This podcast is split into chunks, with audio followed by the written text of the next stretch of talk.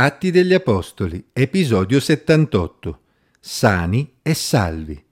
Leggo nella Bibbia, in Atti capitolo 27, versi 39 a 44.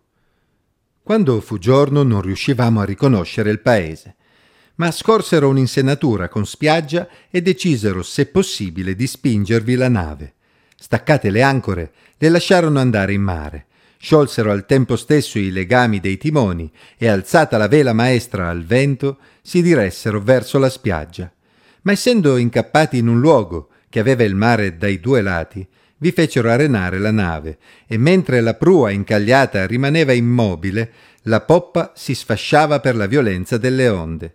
Il parere dei soldati era di uccidere i prigionieri perché nessuno fuggisse a nuoto, ma il centurione volendo salvare Paolo, li distolse dal quel proposito e ordinò che per primi si gettassero in mare quelli che sapevano nuotare, per giungere a terra, e gli altri chi sopra tavole e chi su rottami della nave. E così avvenne che tutti giunsero salvi a terra.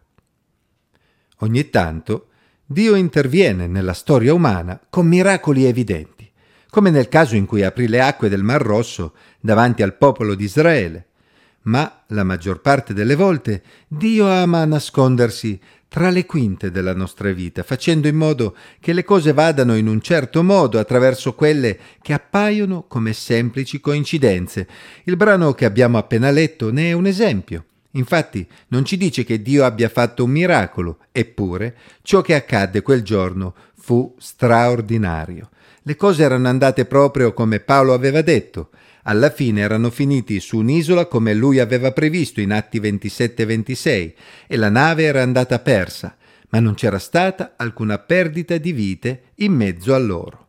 A questo punto, forse vi aspettavate un po' di riconoscenza, vero? Sospetto che qualcuno si sia stupito nel vedere che il primo pensiero dei soldati fu quello di uccidere i prigionieri, tra i quali si trovava Paolo ma dobbiamo considerare che la situazione era davvero drammatica per quei soldati.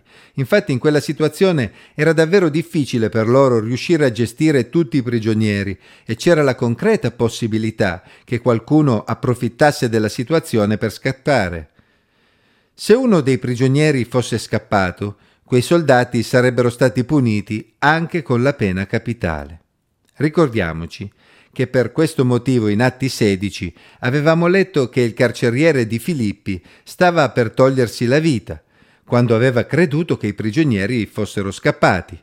Vista la situazione e vista l'alta probabilità che qualcuno potesse scappare, la scelta dei soldati, per quanto possa sembrarci crudele, aveva una sua logica e in circostanze analoghe possiamo essere certi che 99 volte su 100 i prigionieri sarebbero stati uccisi senza troppi scrupoli. Ma quel giorno le cose andarono diversamente. Chissà quante volte quel centurione aveva ucciso, d'altra parte era un soldato romano e certamente non avrebbe fatto carriera se avesse avuto scrupoli ad uccidere ma quel giorno il centurione, a sorpresa, decise di correre un grande rischio pur di salvare Paolo. Infatti se Paolo o qualche altro prigioniero fosse scappato, lui sarebbe stato il primo a risponderne.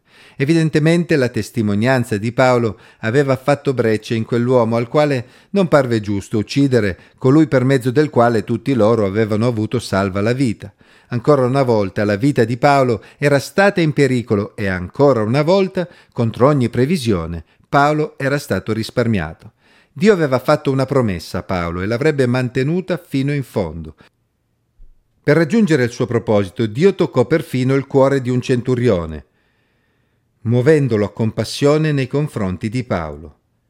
E tutto questo anche se il centurione era un uomo che normalmente per lavoro avrebbe ucciso a sangue freddo senza alcuna pietà.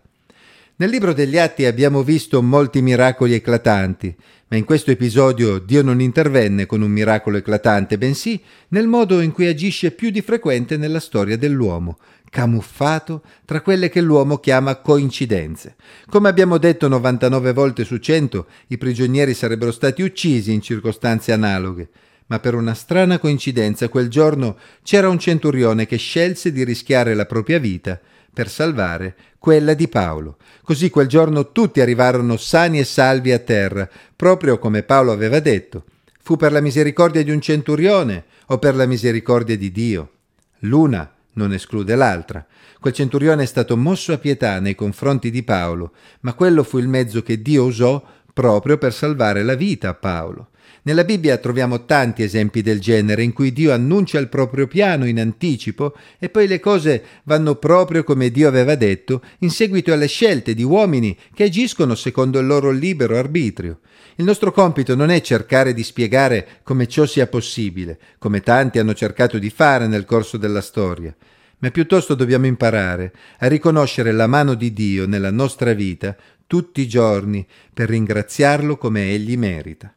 Quando usciamo sani e salvi da una situazione, impariamo quindi a vedere la misericordia di Dio che opera anche attraverso la misericordia di uomini come il centurione.